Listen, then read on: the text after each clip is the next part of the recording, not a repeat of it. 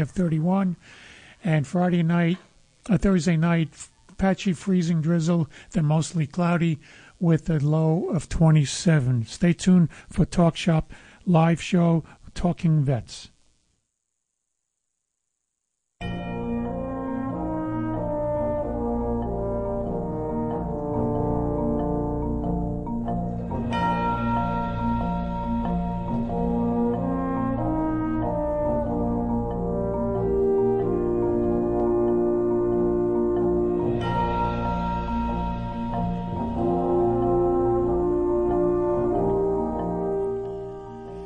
It's 7 o'clock in Jeffersonville and the surrounding area.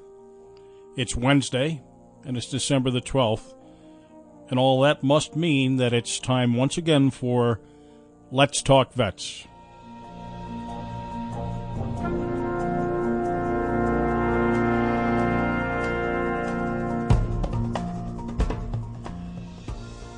Welcome to our show once again. I'm your host, Staff Sergeant Doug Sandberg. And our mission with this program is, of course, to provide news, entertainment, and information of particular interest to area vets, active service members, and their families. Now, tonight we've got a couple of great interviews for you, as usual. I hope you will agree. Action Toward Independence in Monticello is a remarkable agency that helps veterans and so many others lead more independent lives. And Honor Flight is a great organization. We're going to go to Syracuse tonight.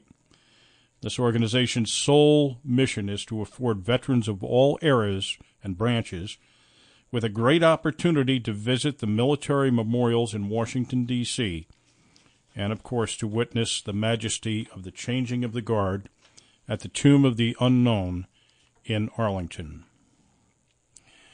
But first, however, let's have a couple of notable dates for you in December.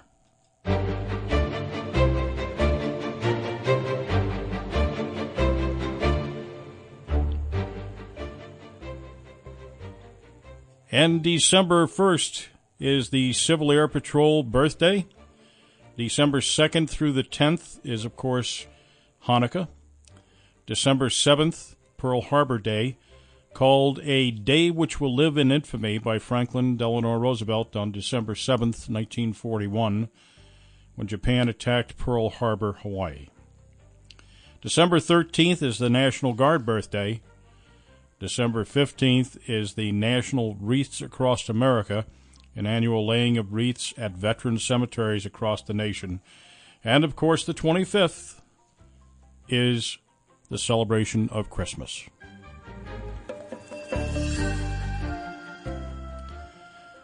Well, it's good to see you tonight. I hope you're all staying relatively warm with the temperature hovering at 29 and going on down.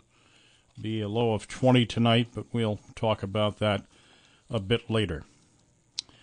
Deborah Warden is the executive director of Action Toward Independence, which is located at 309 South Broadway in Monticello. This unique agency uses a client's basic abilities as a foundation on which to build a more independent life. It's a great pleasure to be here. One of the first things that caught my eye on your website is your mission logo. Disability is not inability. Could you expand on that a little bit? I surely will. Um, Action Toward Independence helps any individual who has a disability. And many times people don't realize that just because someone has a disability doesn't mean that they are unable to do things. We don't look at it as a disability, it's a different ability. And so as a result, we just really want to get out the message that regardless of what your challenges might be, that you can still be a very productive member of society. Could you give us a brief overview of the service action toward independence provide? Surely. Um, ATI, which also is what we're known as, provides services for any individual who has a disability and or their caregivers. So if someone has um, diabetes, for example, we can help them with support groups and refer them to different places. Or someone could have an amputation or mental illness or chemical uh, substance abuse disorder or PTSI, post-traumatic uh, stress injury. So the, the gambit is, is wide. Uh, we work with children to adults um, suffering from dementia and everyone in between. With other agencies in the area involved in similar work, how are Independence unique? I think one of our great um, uh, assets is our uh, diverse programming. While you have a lot of independent living centers all throughout the area, we each have unique programs to our uh, agency. And for us, one of our very unique programs is the Wounded Warrior Service Dog Program that we have for veterans who have PTSI. Um, speaking of veterans, how does ATI become aware of a veteran? They themselves happen to hear about us or hear about a program that we've been doing, and they then call us and wanting to know how they can be involved and what services we can provide. Veterans in general are proud, independent, and reluctant to seek help, and at times cynical regarding the civilian world. What do you do to establish a common ground with a veteran? I think that's a great question because you're absolutely right. And from being um, my husband years in the Navy, so being on that side, and that's one of the important aspects of an independent living center. 50, over 51% of our staff, as well as 51% of our board, have to have a disability. So it's that peer connection. And then you're able to actually talk to someone who knows what you're going through or has been through that. And with the Wounded uh, Warrior Service Dog program, we actually have a veteran who is a peer advocate, and he too has a disability. So he has the, the great knack of being able to really connect with that person who is in need of services. And we understand most of us have been on both sides of the desk. Tell us about the service dog program. Well, we had um, done a little bit with service dogs. We had a staff member that um, had a service dog for his son who had autism, and uh, but the cost was phenomenal to obtain a service dog. And then I learned about a grant through the Wounded Warrior. Applied, we actually didn't receive it, and then they had about six months later. So I tweaked it and I applied, and we did receive that. Um, our program has been so successful, actually, that they, we are now now entered into our third year of funding, and they gave us additional funds to expand into Dutchess County.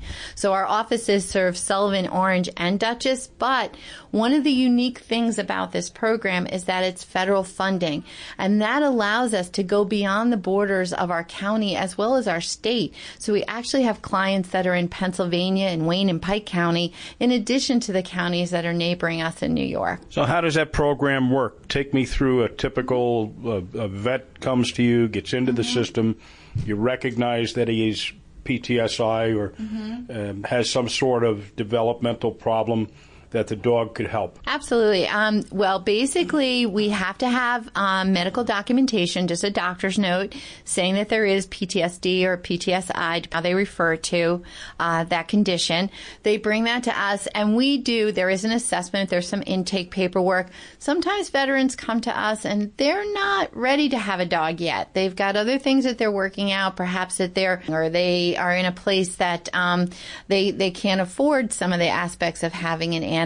However, with this program, if they go through that um, uh, screening process and they are determined that they're able to have a dog and go through the training, then all of those costs are taken care of by this program. So uh, the the fee for the dog, the training that we employ a trainer, they have to participate in regular uh, classes. There's a basic training component. That's where the dogs learn the sit, come, stay, basic commands, and then they move forward and progress with greater levels of training to the point that then the dog graduates and gets a vest and, and um, the identification card of being a service animal. So the veteran goes through the process with the dog. And also the veteran can sometimes, if it's appropriate, use a dog that they currently have or we are able to obtain a dog for them. And to date, uh, roughly how many of these dogs and veteran matchups have you made? As I kind of feel like a matchmaker sometimes because you have to really, you, you do, you have to find a really good bond that has to happen. And we have over 45 at this point since, since the inception of the program. Um, and, a, and a service dog can cost between 15 and $20,000 for a dog just straight out of, um, but with, through our training program, it, it really decreases that cost and that funded and, and have the ability to provide a dog, uh, for a very low cost to a veteran and it's free for the veteran. It's a very low cost for our funding. That's a tremendous program. Thank you. Let's uh, switch channels a little bit. Let's talk about adult education. Mm-hmm. And I believe that I observed on your website that there are essentially four paths that you employ to helping people get their high school equivalency diploma. Um, it depends a lot on the particular client. If it's a veteran, most times they already have a high school diploma, but there are programs that they want to change their vocation. I actually was just talking to a veteran yesterday who was in um, his field was engineering. He has no desire whatsoever to continue in that field, um, and and actually is now really looking into human services and expanding that. So unfortunately, um, you know that, that he, he's now at a crossroads on how does he obtain that. We end up referring to a lot of other programs. Um, for example, there's a, a, program at Sullivan County Community College. Uh, Marywood University in Pennsylvania, for example, has a person that works specifically with veterans because there are programs such as the GI Bill or the Yellow Ribbon program that would enable them to go to school for very, very little cost, if not even able to get housing allowance and other things and benefits that they, those entities are far more far more well versed in than we are. So we do a lot of referring back and forth. Yeah, last program we interviewed Bob Eiler out there. It's a tremendous program. Yeah, it's wonderful. And actually, it, um, the one in Marywood, for example, my husband took advantage of, and he has changed his career completely, and uh, and really has benefited from from that type of program. Often, a vet will have to reinvent themselves for various reasons. So it seems that one of the great things that you offer is an apprentice program. And what's your experience with that? Does that uh, really work out well for vets? I, I, think it works out well for anyone who comes to ATI. I think it gives them really a, a great window to see what all the possible challenges are for people that have disabilities and um, also being times an apprentice program or just volunteering that enriches someone's life able to give back to the community, being able to contribute what you know to, to people and to help them in in this path.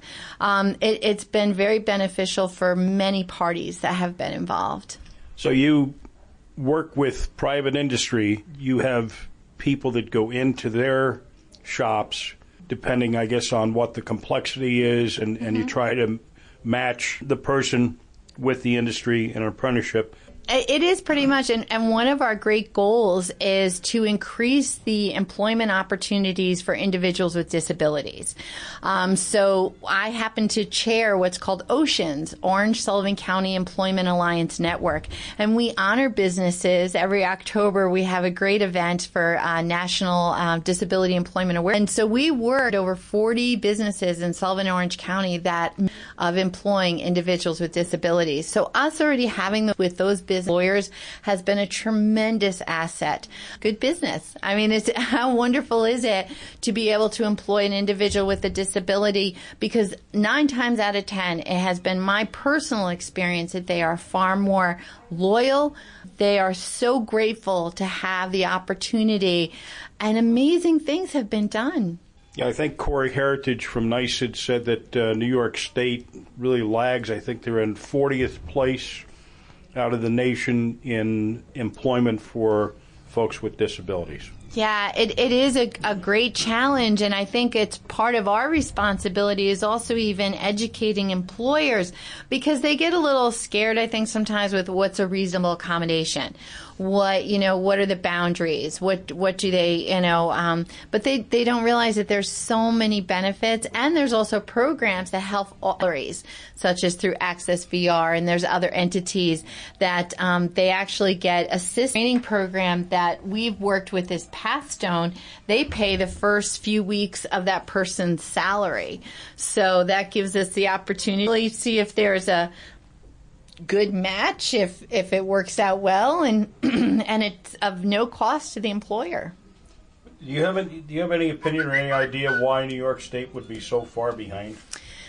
Um, I don't really. I think that, um, but meanwhile, I, I've known statistically that there has been a massive increase in the number of individuals with disabilities gaining employment.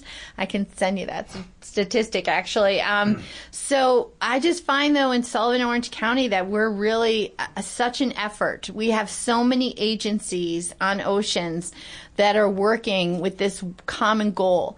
Um, some entities uh, provide transportation, for example. Some places provide, again, the salary stipend. Um, I think that we're working really hard to, to change that. Would you talk for a moment on ACCES VR? Yeah, ACCES VR is uh, a great program that they have for transitioning active duty personnel and veterans they're very committed to assisting that population, especially again with disabilities, to transition to civilian careers.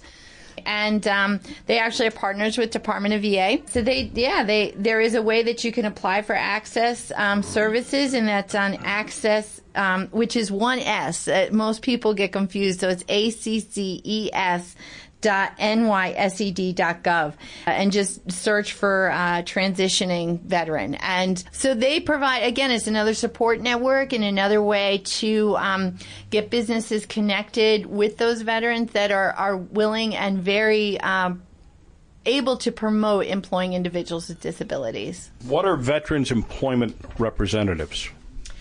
Um, those are people again that work in those particular agencies that that do those connecting, that that kind of do that matchmaking. Um, and we also one of the wonderful things is after doing this for a while, you develop relationships with that business's HR division or department, so we can make a phone call and say, I have someone I think that would work great for you, would be really, or you know, or these are what their gifts are or their strengths. You know, um, how do you think that they could meld? And having those relationships has been a, a huge factor in, a, in the promotion of our programs. I guess what you could say is you focus on their abilities, and, you, and the object is to get them to be more independent, and they gain respect for themselves and self pride and the rest of it through that, right? Absolutely. I think any anyone that we work with, our goal is to empower them. We're not here to do for you, we're here to help you do for you. And that I think is, is why it's successful because someone comes out of this experience, they did it. They're, you know, we're like a cab driver. You get us, get, you know, you get in our cab and you tell us where you want to go. But you're the one who still needs to determine that. And um, not everyone has the same goal, and not everyone is at the same place in that goal or that process. So we're here to help along the way. Um, and that's one of the things that I think makes us unique and again that pure aspect to it. Um, so we work a lot with for example there's the bats house in liberty. Begin again transition services and it's a house that helps uh, homeless veterans. So we go there on a regular basis and, and those people are obviously not in a place to get a dog. They're, they're not able to at this point in time have a service dog. But once we help them with housing getting their life back on track um, and then that could be a future goal but they're not going to be able to obtain that goal if we don't address the current needs that are, are right in front of us.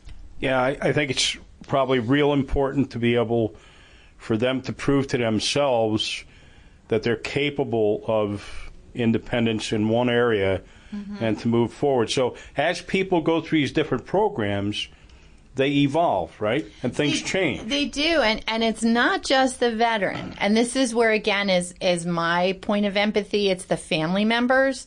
Um, for example, we had one veteran who just because of his PTS, PTSI would not go in any public place, would not go to a mall, would not go to a store, would not just had real huge, huge problem with that. So he started in the in the dog program and his family was coming to the trainings with him because they were kind of like, well, what what is he supposed to do? What are we, you know, how are we supposed to interact with this animal? Um, so the family became part of that. One of the great things, his end result was last year was the first time that he went by himself to a mall to holiday shop for his family. It was the first time that he was able to buy presents for his children because of a dog, because of this program. And that to me was a great change. And now the family is even reporting to us that they're able now to see when the signs, if they're now able to identify the triggers. They didn't understand what his triggers were before.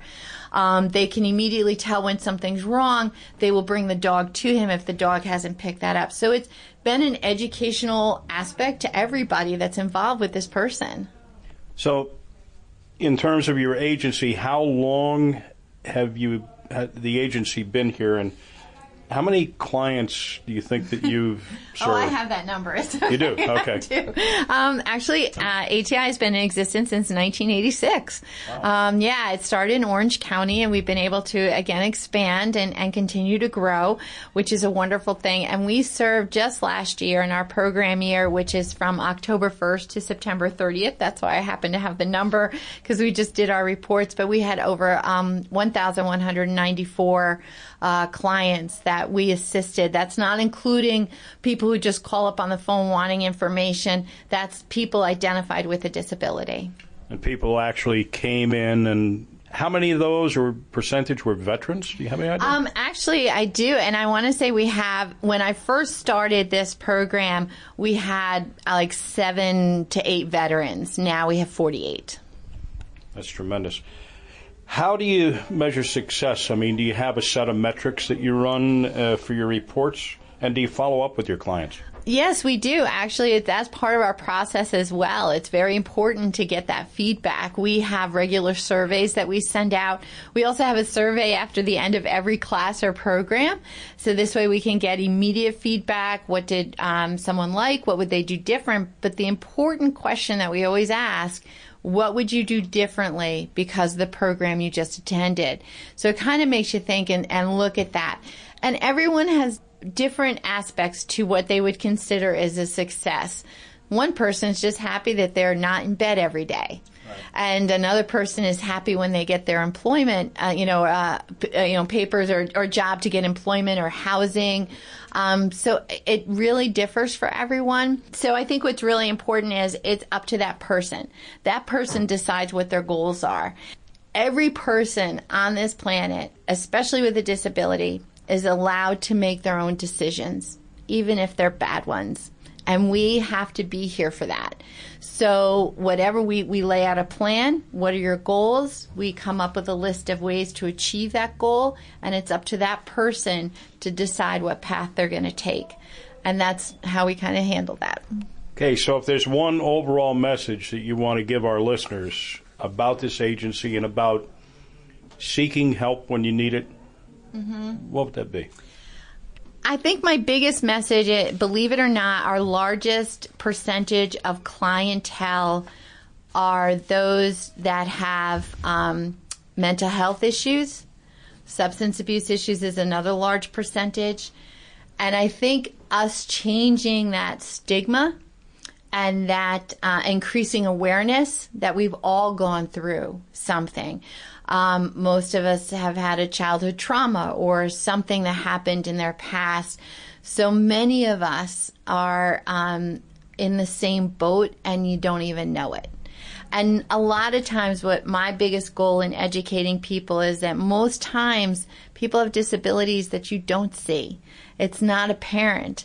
Um, and so, that being the case, we have to uh, be aware that you you don't know what's going on behind a person's eyes and that you know what they're having to deal with and what their struggles have been and, and what they're going through. And that's why I think ATI is here. We're non-judgmental. Uh, we're uh, customer service related, very much on hospitality. We always have the coffee on, and uh, something you know is uh, someone is always able to be here to to talk to someone. All right, one final question we have some listeners out there, and if they would like to get more information about ATI, mm-hmm. and is there any way? I, I know that you're funded by the by the state. Uh, actually, we have uh, federal, state, and local municipal funding. Okay, do listeners able to contribute as well? Oh my gosh, yes, we're always willing and asking for donations, 100%. Um, and they can decide if it just goes to our general fund or if it's for a specific program. We've been most fortunate to get donations from uh, the Rotary and Kiwanis, for example, and those have been specific for the dog program. So, for example, we were able to purchase dog food because there was a few people that, you know, that was even an expense that they were having a hard time with, uh, and to pay for the vet bills and things like that. So yeah, anyone who wants to make a contribution, you can also sign up on Amazon Smile, for example, and, and pick Action Toward Independence as their charity of choice. And we then get uh, a donation through Amazon. So we're always looking for donations. We're always looking for volunteers. Um, we actually are right now soliciting for board members. So if anyone's interested in becoming a board member, they can always contact me to uh, apply for that. So to get in touch with us, there's a lot of different ways. We're on Facebook, so just look up Action Toward Independence on Facebook. you can call our office at 794-4228, area code 845, or our Middletown office is 845-343-4884. And uh, so you can contact us or email uh, dwarden, W-O-R-D-E-N, at atitoday.org. And our website is atitoday.org. Well, thank you very much again for your time. I'm sure this will be appreciated by our listeners, and as always, we appreciate the, the folks that make this show happen. Well, I greatly appreciate you asking me to be here. I'm very honored, and thank you for your service as well, Doug, and we will never forget. Well, thank you.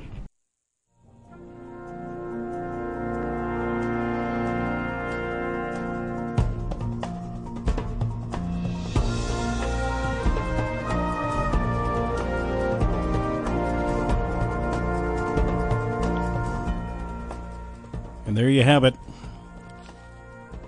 Action Toward Independence, fantastic agency amongst many fantastic agencies in Sullivan and the surrounding area in New York. Uh, a lot of people doing a lot of great things, and it's especially important during the holiday season, isn't it?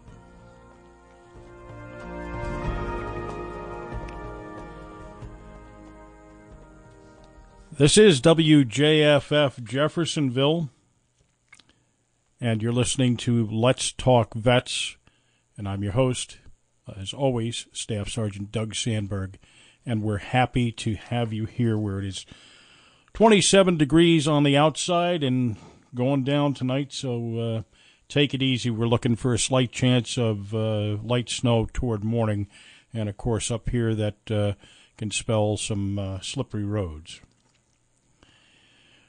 Rear Admiral retired John Paddock Jr. is the co founder and vice president of Honor Flight Syracuse. It's a hub, part of a large network, a nonprofit organization created solely to honor America's veterans for all their sacrifices. Honor Flight transports our heroes to Washington, D.C. to visit and reflect at their memorials. And top priority is, of course, given to senior veterans World War II, and of course Korea survivors, along with those who may be terminally ill.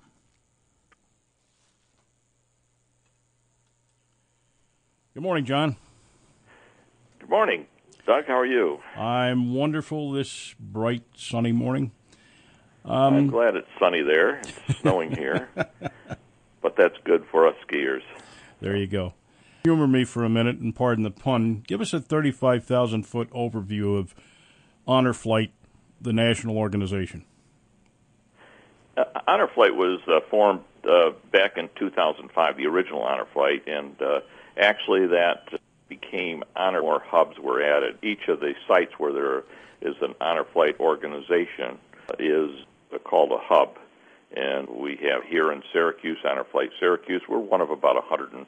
40 of those hubs. Uh, but it basically formed around 2005 uh, in uh, Honor Flight Network with the completion of the World War II memorial the preceding year. And a gentleman there, Earl Morse, decided he wanted to offer the opportunity for local veterans in his area to see the memorial dedicated to their service and sacrifice. So he started flying veterans to Washington. Uh, this uh, on in a big way, and there's, as I met, 140 hubs across the nation. Well, you are the co-founder and vice president of one of those hubs, Honor Flight Syracuse. Tell us a little bit about your hub, missions, etc. Uh, Honor Flight Syracuse was formed a few years later. We formed in 2012. We formed as a, our own independent 501c3. Vast majority of the hubs across the nation.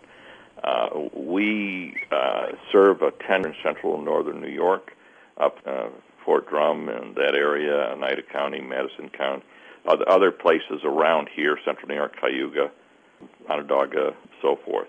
We have flown to date about 12 missions. We our 13th mission is coming up April 27th and 15. Been able to seven military veterans to D.C. to view their memorials, uh, and it's worked out uh, wonderfully for us. It's gone without incident, and uh, despite the challenges of serving uh, an aging population, one of the key points of honor flight, of course, is addressing this desire and need to uh, provide the opportunity to the aging veterans of World War II and now, of course, the Korean War.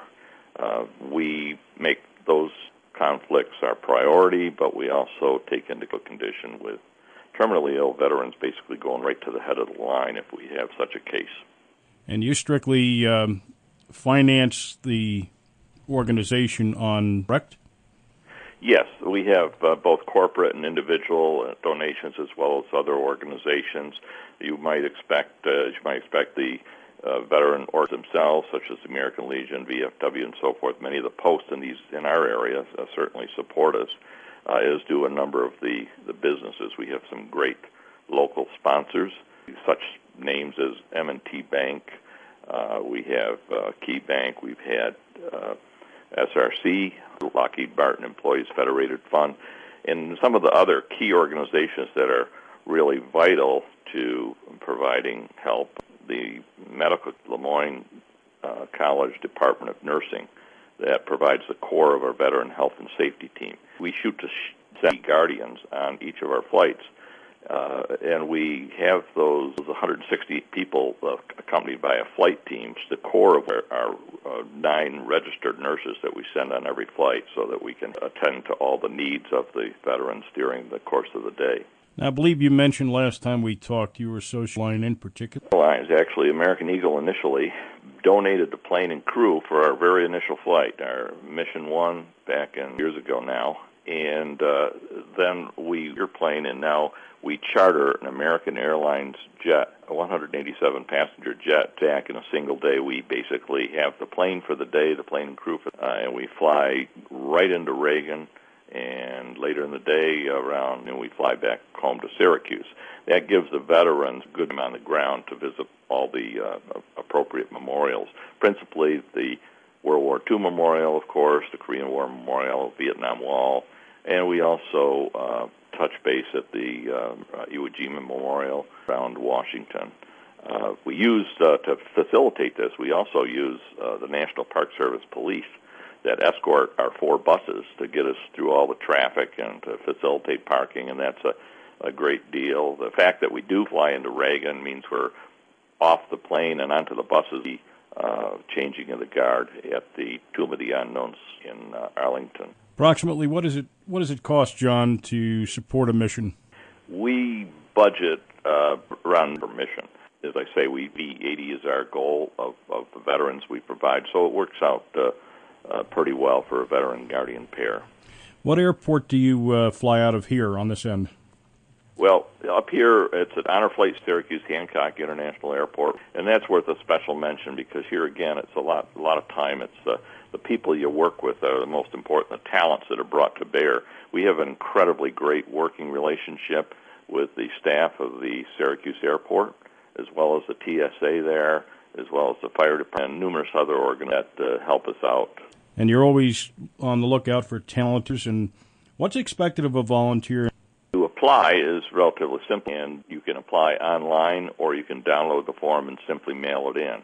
Then you go through uh, an interview and orientation process. I like to say that the best orientation is simply come to the airport and watch our departure in the morning, in the evening, and you get a good sense of uh, what you might be doing uh, into the, the, the overall task of how things unfold.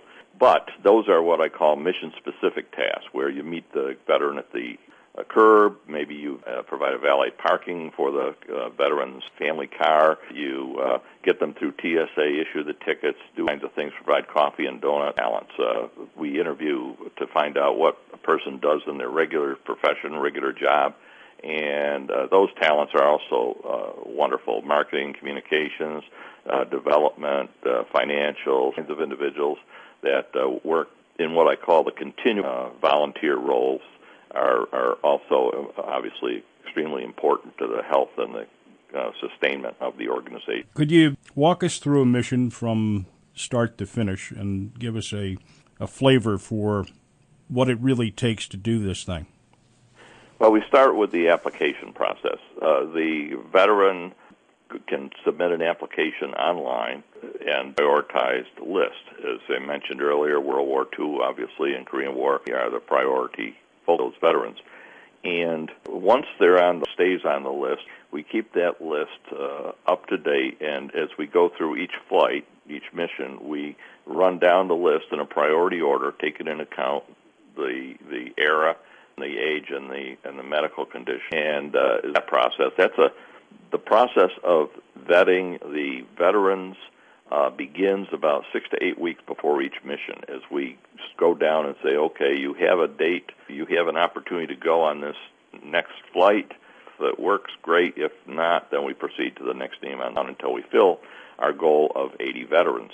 Uh, that process involves much more than simply calling in, telling them that they have an opportunity. They also, the nurses make those calls, understand needs of the veteran, and we want uh, the veteran is supported, whatever means necessary, in order to make that uh, mission. We provide every veteran a wheelchair on the flight when we actually do the flights, whether they want it or not, has the responsibility of bringing that along. We've arranged for you in other situations on the other end.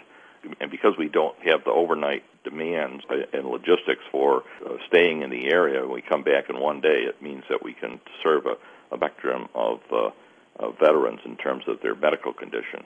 So that's worked out real well. But that's a, a tremendous job. And, and, and as I mentioned, the Le Moyne Corps of Registered Nurses really makes those calls and makes those offers. Once we have a person on the list, then they uh, get their guardian, and the guardian goes through a similar process. We want to make sure the guardian is capable of addressing the needs and supporting the veteran throughout the day, which begins about 5 a.m. in the morning and can continue till 8 o'clock at, that night and so we we want to make sure that it's also in pretty good condition.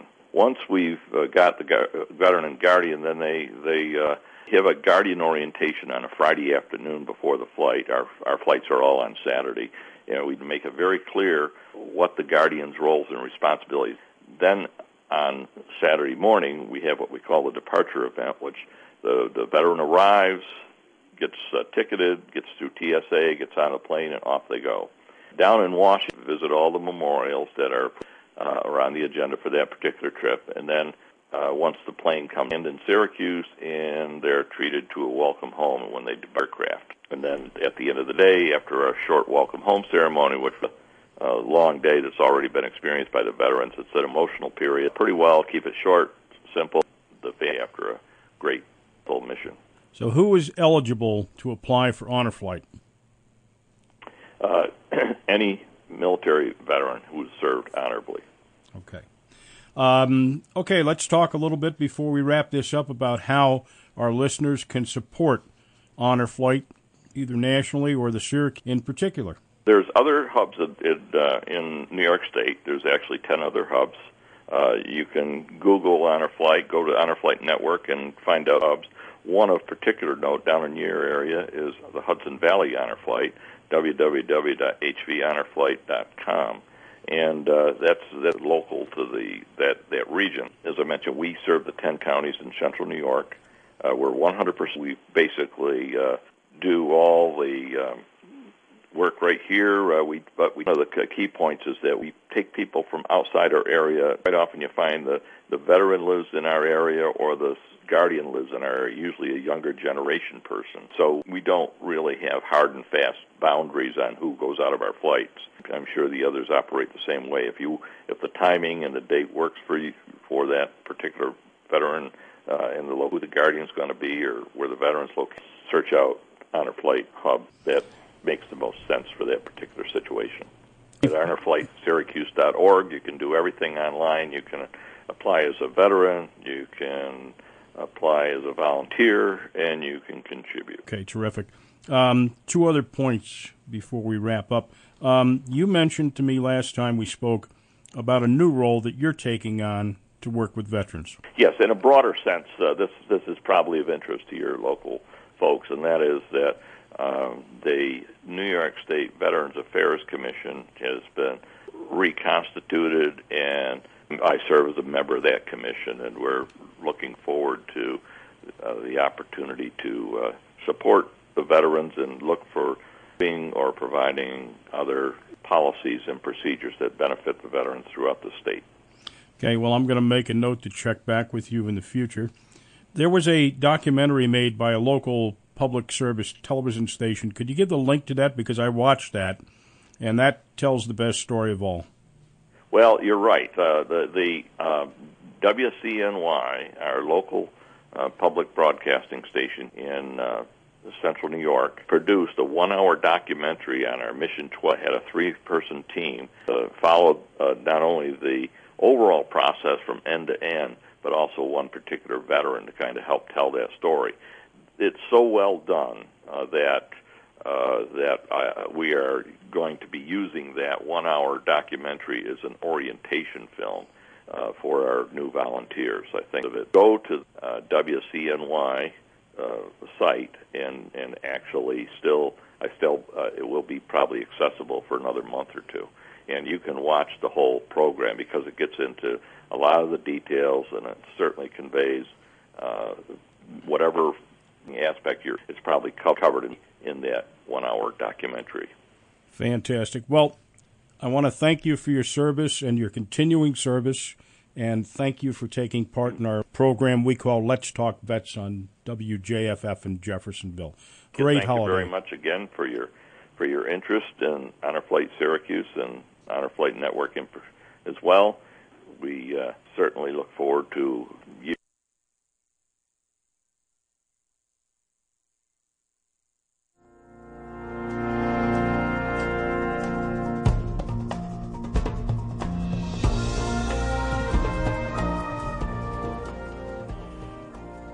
You want to talk about grassroots organizations that have grown exponentially.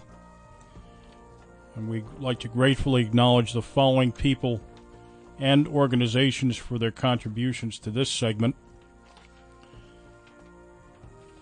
First and foremost, Rear Admiral retired John Paddock, Amy Delia, John Hall, and the rest of the Syracuse Honor Flight volunteers. Also, to clarify one thing that I think was lost somewhere along the way, the cost per mission is about $90,000. And that flies 80 veterans and their caretakers um, to Washington, D.C. Now, you can watch that excellent one hour documentary at WCNY Syracuse, which captures the essence of honor flight like no words can. Simply search WCNY Honor Flight One More Tour.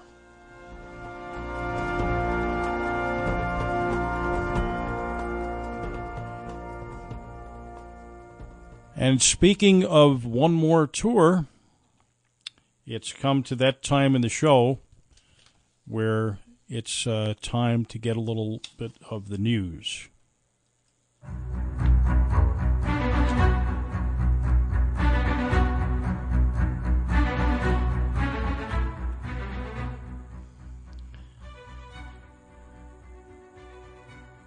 This comes from the Associated Press by Chris Carola, Albany, New York. The remains of a New York pilot killed during World War II are the first of 27 Tuskegee airmen listed as missing in action to be identified. The Defense POW MIA Accounting Agency, the agency charged with recovering and identifying our nation's war dead, said the remains accounted for earlier this year are those of Lawrence Dixon of Manhattan. Dixon was killed in a crash in Europe 74 years ago in December. He was a 24 year old captain in the 100th Fighter Squadron when he took off his P 51 Mustang fighter plane from a base in Italy to conduct aerial reconnaissance on December 23, 1944. On the way back uh, from his mission, he encountered engine failure and his plane was seen crashing along the Italy Austria border, according to the Pentagon. Now, searches for the aircraft site were unsuccessful, and in 1949, the U.S. military declared his remains non recoverable. In 2012, an American recovery team did find the crash site in Austria after receiving information from an Austrian researcher. The team found the wreckage matching Dixon's type of fighter plane. Excavations were conducted over four weeks in the summer of 2017 by a team from the University of New Orleans and Austria's University of Innsbruck that resulted in the recovery of human remains. The skeletal remains were later identified as Dixon's through DNA samples provided by his daughter, and uh, she lives in New Jersey and another relative. The Military Times reports that lawmakers at a recent Capitol Hill hearing questioned whether the Veterans Administration or the Veterans Department have the authority to change a major deadline for implementing a portion of the Forever GI Bill and seemingly act as if the original one, mandated by law, never existed. Questions from House lawmakers came one day after VA Secretary Robert Wilkie announced the department will hold off on implementing changes to the housing stipend payments until December 1st, 2019. These changes to how stipends are calculated were supposed to go into effect August 1 of this year, a deadline the VA was unable to make because of IT challenges. And while VA leaders plan to correct students' payments from this fall by paying a retroactive cost of living increase come January, VA spokesman Curt Cashour confirmed to the Military Times that the agency is not planning to go back and pay students for another required change related to a student's physical location once the IT systems are finally up and running. In a companion story, Senator Tammy Duckworth, a Democrat from Illinois, this Thursday urged the Department of Veterans Affairs and major credit card reporting agencies to intervene on behalf of student veterans who could experience long term financial repercussions from not receiving their monthly housing stipends on time for this semester. Citing information technology failures, the VA missed a deadline in August to implement part of the new Forever GI Bill, which Congress approved last year. This issue resulted in thousands of veterans not receiving their housing stipends or facing delays from housing stipends used by the GI Bill recipients to pay their rent, bills, food, and other living expenses. Duckworth is an Iraq War veteran and asked Equifax, Experian, and TransUnion, the national credit bureaus, to prevent the situation from damaging veterans' credit scores and if they didn't, she warned, it could cause those veterans a lifetime of hardship. She said, quote, I think it's going to hurt veterans for a long time. If they've been kicked out of housing or made late payments, then this will affect their ability to get credit, perhaps buy a house, a car, or start a business in the future. The exact number of veterans affected by delays is still unknown. The VA does report a backlog of 183,000 pending educational claims that was in early October, and most recently publicly available data showed a workload was 80,500 claims as of November 30, 22% more than the same time last year. The VA has received calls from about a thousand veterans who experienced hardships because of delays and had a few credible complaints from veterans facing eviction, said Robert Wilkie, the VA official who recently led to implementation of the new GI Bill. Navy veteran Robert Epps was one of those thousand hardship cases. Epps and his wife and their two children live in Washington State, where he's working toward an electrical engineering degree. The couple had a third child on the way, and Epps was relying on that monthly housing stipend to make ends meet. But by early October, he hadn't received any money. To avoid eviction, he used his savings and was forced to borrow from relatives and family members. After contacting his senator, Patty Murray, as well as the House Committee on Veterans Affairs and the VA, Epps eventually got paid. Now he's worried about the aftermaths of the delays that will carry into the next semester. I have a bunch of late fees to deal with, Epps wrote in an email. Between this stress and the birth of my son, I'm all but certain on a path to have to repeat these classes. Duckworth is calling on the VA to pay any penalties to the veterans incurred with interest, such as Epps late fees.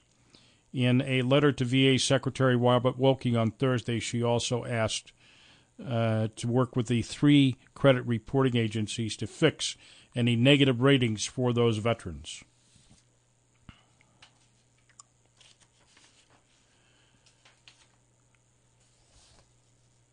Lori Aratani of the Washington Post reports a veterans group is turning to the courts to help with efforts to make airplane bathrooms more accessible for travelers with disabilities. Paralyzed Veterans of America filed a lawsuit Thursday with the U.S. Court of Appeals in the Tenth Circuit asking the court to force the Transportation Department to restart efforts to make bathrooms on single aisle aircraft accessible to those with disabilities. Quote, Our suit is simply asking the Transportation Department to do what Congress directed them to do, said Karianne Jones, an attorney for the Democracy Forward Foundation, which is representing the veterans groups. After years of debate, advocates were heartened when in 2016 a committee convened by Transportation Department reached a consensus on improving bathroom accessibility. The agreement is an important step towards ensuring that air travelers with disabilities have equal air access rather to transportation, then Transportation Secretary Anthony, Anthony Foxx said.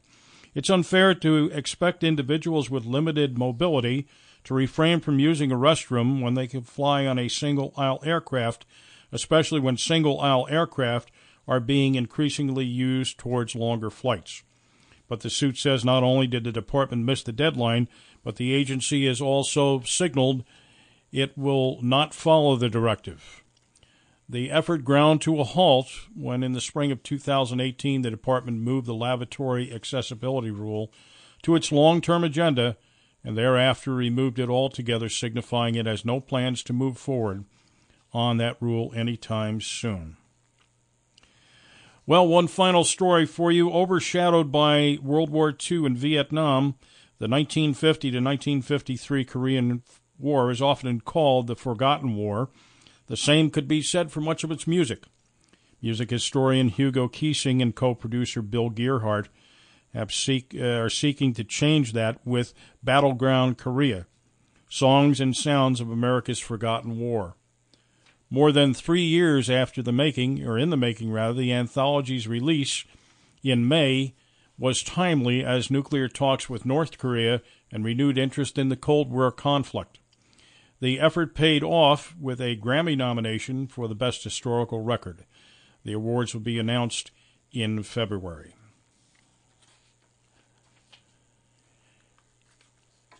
In Portland, Maine, the Tribune News Service, a Maine nonprofit that places wreaths onto veterans' graves, has seen explosive growth in donations during the past decade. Its revenues growing from 227,000 in 2011 to 14.6 million last year. As Wreaths Across America has grown, the company from which it buys all of its wreaths has reaped similar rewards. But the nonprofit and the company Worcester Wreath Company are run by the same family, and that arrangement is drawing more criticism as the two entities have become more successful. The bottom line is that uh, it just doesn't look good. The optics are bad, and the nonprofit is doing what it can to correct that uh, vision, and no malfeasance or illegality has been found. All righty then. We gratefully acknowledge the following people and organizations for their contributions to this program Rear Admiral Retired John Paddock, VP and co founder of Honor Flight Syracuse.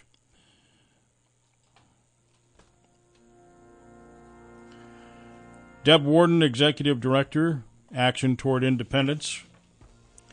Natalie Gross, The Associated Press, Military Times. Lori Aratani, Washington Post. Chris Carola, Associated Press, Stars and Stripes, Kim Gamble, and the Tribune News Service. Thank you for joining us once again for Let's Talk Vets. Please let your friends know about this program and share with us your comments and suggestions for future shows. Also, send us your upcoming events so that we may get them on the air both in our normal public service announcement segments and this program. You can write us an email, feedback at wjff.org wjffradio.org, rather, and leave us a voicemail at 845 431 6500. Tonight we're going to leave you with a twist on the night before Christmas we think you'll enjoy. Please accept best wishes from the entire WJFF family for a blessed holiday and a happy holidays and Merry Christmas. Until next time, I'm your host, Staff Sergeant Doug Sandberg. Thanks for listening and thank you for your service. Company dismissed.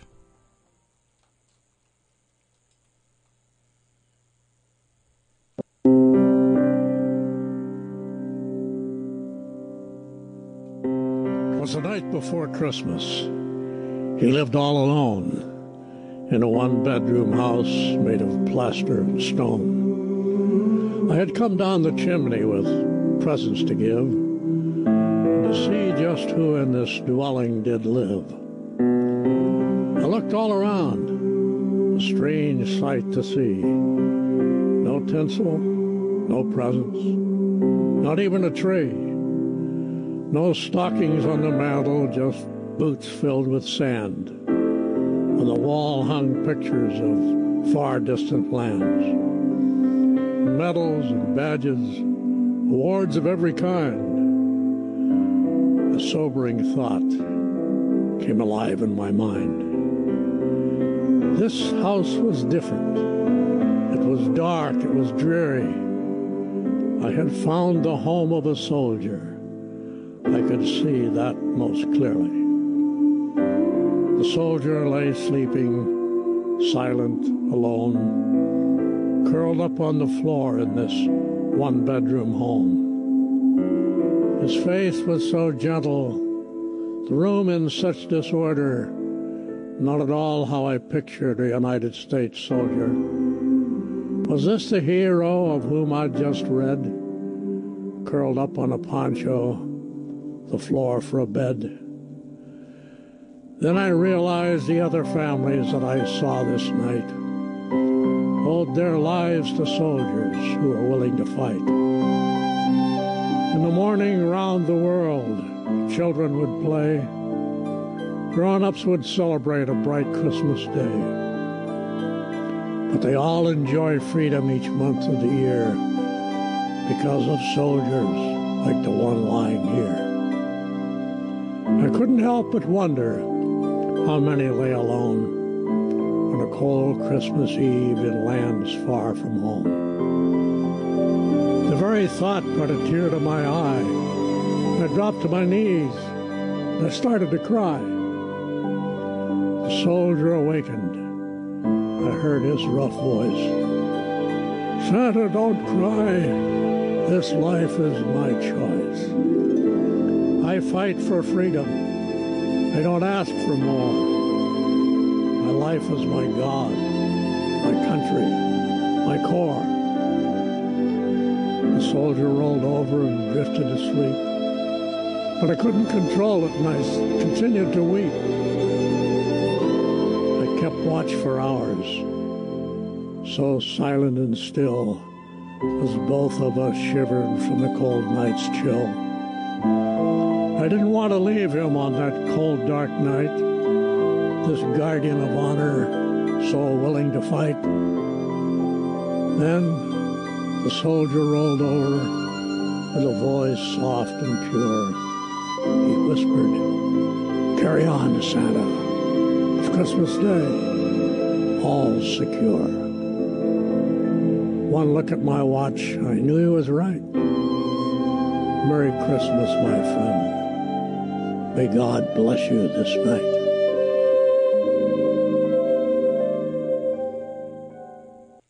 This is WJFF Jeffersonville and W233AH in Monticello, where we are closing in rapidly on 8 o'clock, and it is 27 degrees.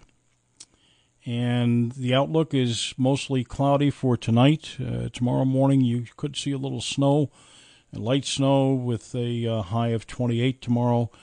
Tomorrow night, uh, patchy, freezing drizzle and a low of 26 and Friday in and out of freezing drizzle, etc., and a high of 40 maybe.